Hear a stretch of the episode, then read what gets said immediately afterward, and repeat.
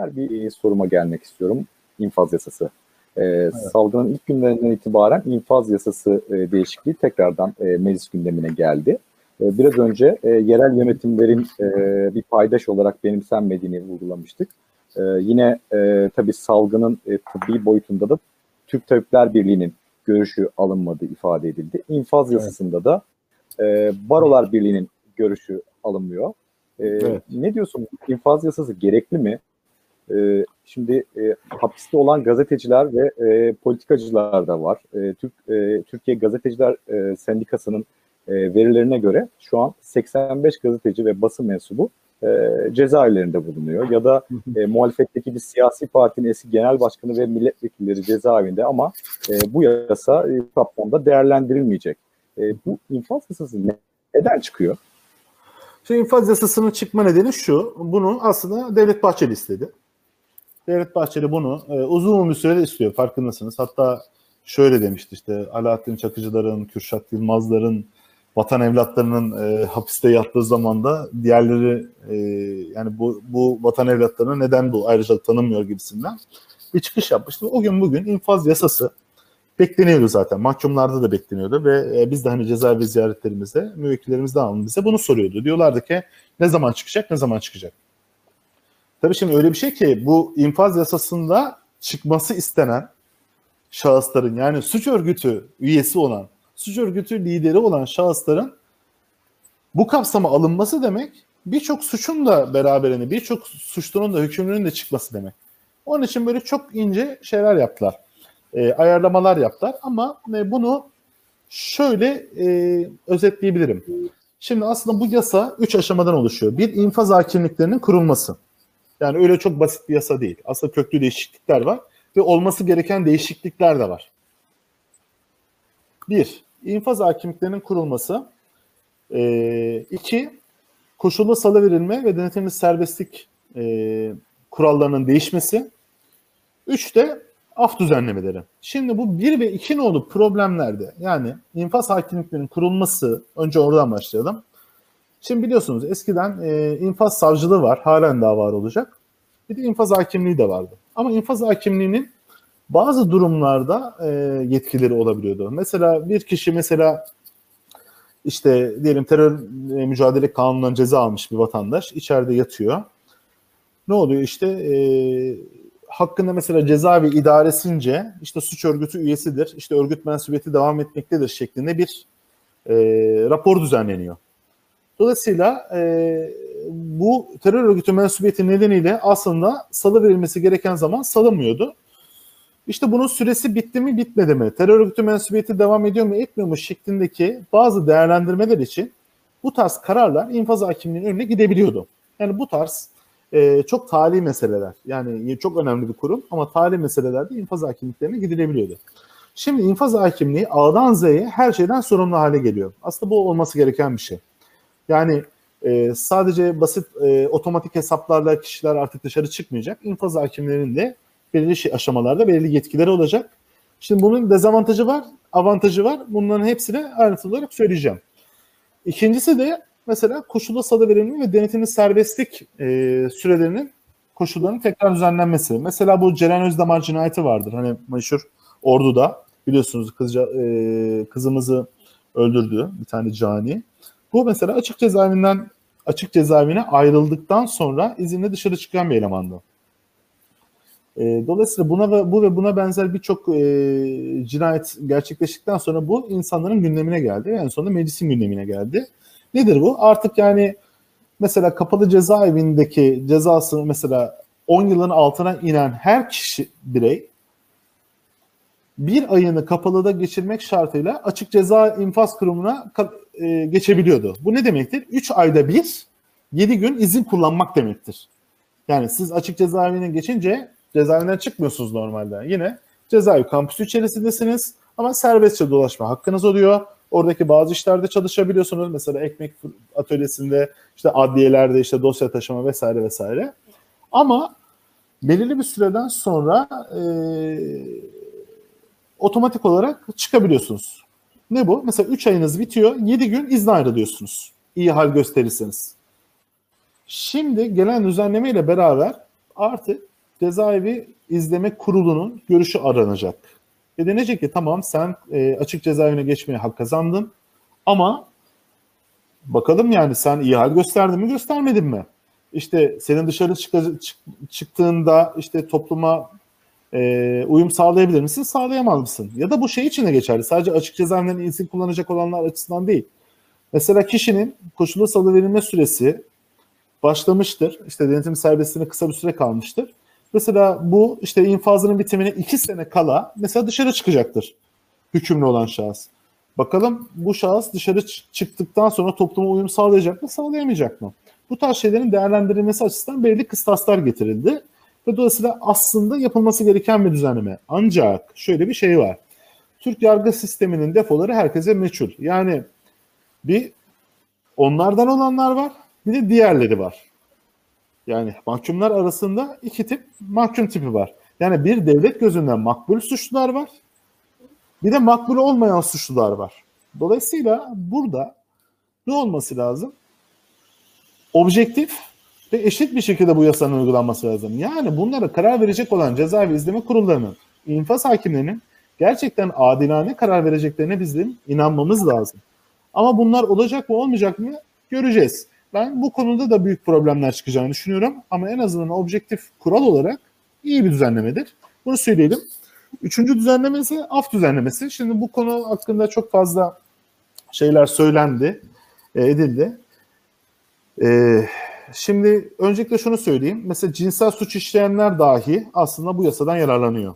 2014'ten önce, bak 2014 yılından önce işlenmiş olan suçlarda dahi mesela 3 bölü 4 olan infaz rejimi bak 3 bölü yani ceza diyelim e, 12 sene ceza aldınız tamam mı? 9 senesini yatacakken artık 2 bölü 3'ünü yatacaksınız. Bu ne demektir? 8 yıla tekabül ediyor. Yani burada da bir indirim var.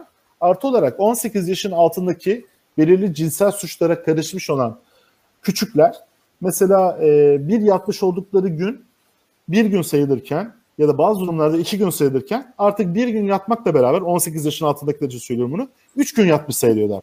Yani paketin cinsel suçlara indirim getirmediği vesaire bunlar tamamen safsatadan ibaret. Bu bahsettiğim husus uyuşturucu madde imal ve ticareti suçluları için de geçerli. Yine kanun 2014 öncesine geçici bir maddeyle bir indirim tanımış durumda. Bu da yani şöyle yapıyor aslında. Biz bunlara indirim sağlamadık deniyor ama geçici maddeyle beraber mesela 3 bölü 4 ise infaz kuralı 2 bölü 3'e indiriyor. Anlatabildim mi? Ya bunlar çok ufak tefek kurnazlıklar. Şimdi bunlar işin rezalet kısımları. Şimdi işin bir de e, daha siyasi kısımlarına gelelim. Ne oluyor?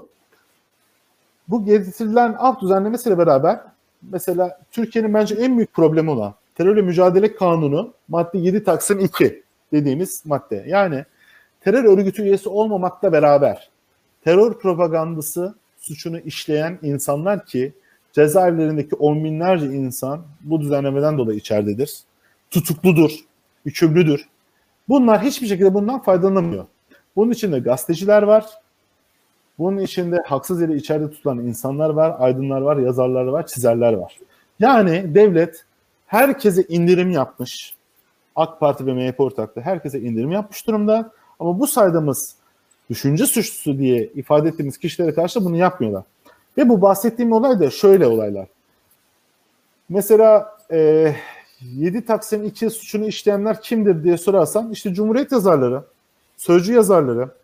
Yani biz bu insanların FETÖ'den mahkum olduğuna tanıklık etmedik mi? Böyle insanlar, böyle mahkumlar içimizde bulunmuyor mu zannediyorlar? Yani biz bunları söylerken belirli kesimleri bu işten azade tutmuyoruz. Terörle mücadele 7 Taksim 2 dediğimiz madde değiştirilmediği sürece bu mağduriyet devam edecek. Bunun e, aksini kim söylerse söylesin yanlış söyler. Yani terör sadece terör örgütü üyesi olmayıp bakın kanun metni çok açık. Terör örgütü üyesi olmayıp yani suç örgütüyle hiçbir ilgisi olmadan sadece düşüncesi nedeniyle insanlara normal cezanın yanında terörle mücadele kanununa aykırılıktan ceza verilmesi zaten sistemi tıkayan noktalardan biri. Ve bu yasa af düzenlemesinin yapılmasının temel nedenlerinden biri cezaevlerinde artık inanılmaz boyutlara ulaşan yoğunluklar. Aslında bu bahsettiğimiz siyasi suçlar da bu kapsam içine alınsaydı gerçekten cezaevlerinde çok büyük bir rahatlama yaşanacaktı. Ama bunu göze alamadılar, bunu yapmadılar, bilerek yapmadılar. Ve biz gerekirse uyuşturucu tacirini, gerekirse cinsel suçları, gerekirse mafya bozuntuları çıkarız ama bunları çıkarmayız dediler. Ve sonuç karşımızdadır. Bunlar dediğimizde gerçekten bakın terör örgütü mensubu olmayan ve sadece düşüncesinden itibar düşüncesinden ötürü içeride olan insanları kastediyorum. Ee, yani bu konudaki infaz düzenlemesine ilişkin görüşlerimi de böylece özetlemiş olayım sana. Mesele politik diyorsun. Mesele tamamen politik evet.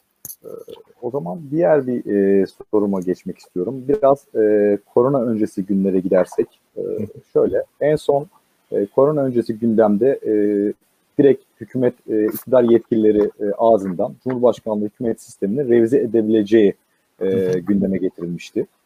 E, sistemin krizini tartıştık. Sence bu sistemin krizi Cumhurbaşkanlığı hükümet sisteminin revizesiyle aşılabilir mi?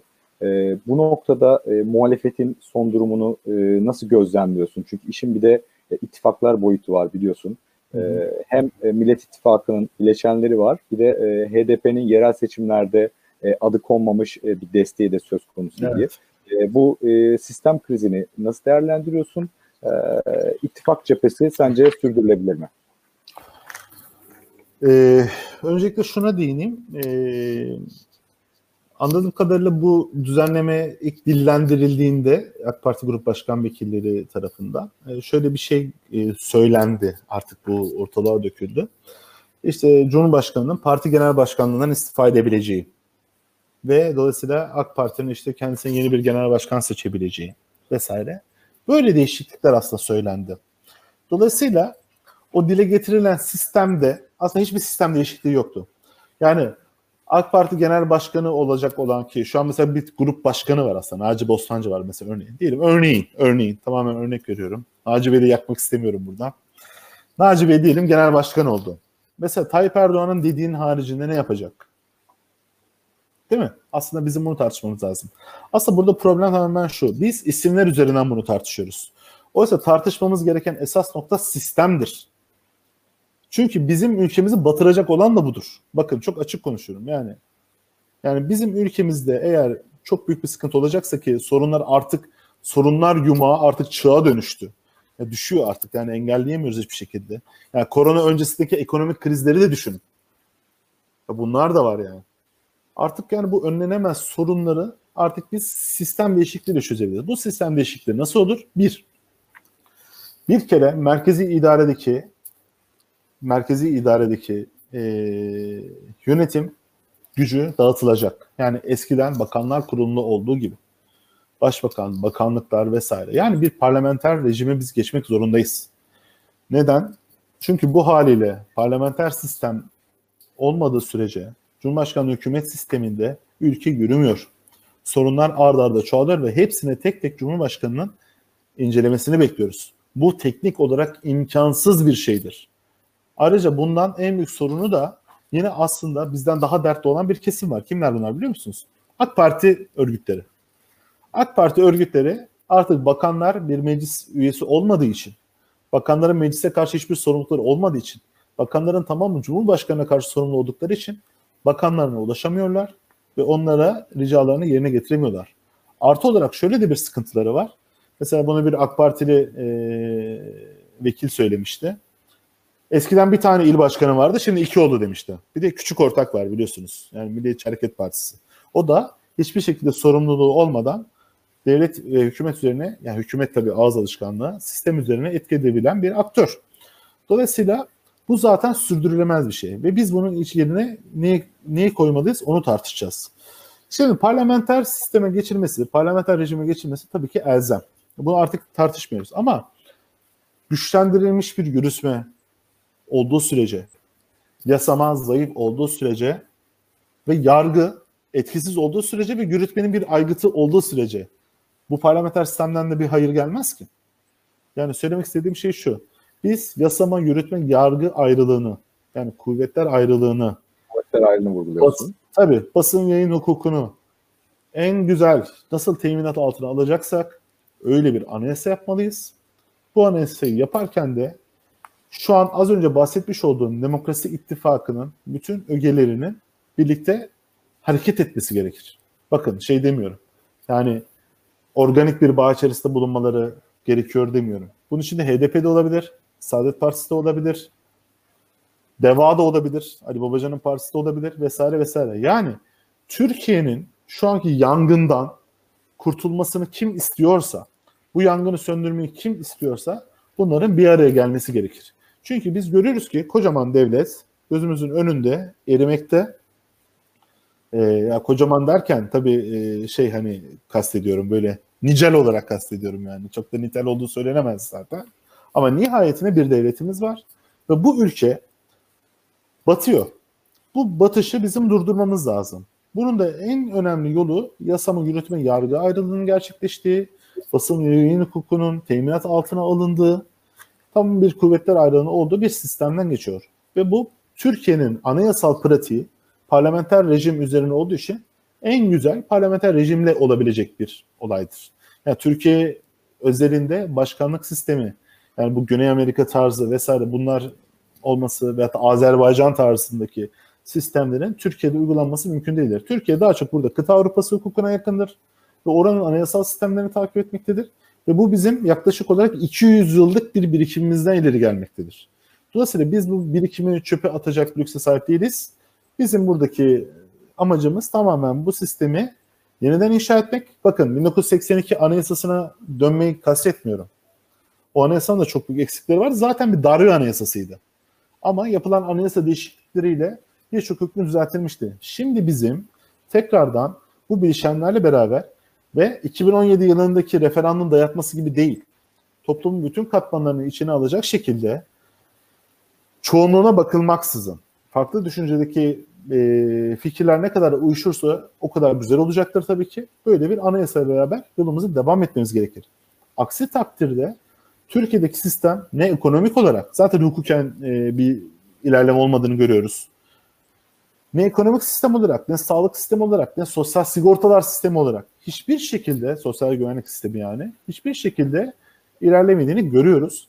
Ve bunların da birinci çözümü yeni bir anayasadan geçmektedir. Ve bu anayasa yapılmadığı müddetçe Türkiye yerinde saymayı bırakın çok hızlı bir şekilde geriye gitmeye devam edecek. Bunu herkesin görmesi lazım. Kastettiğimde bu tarz değişiklikler.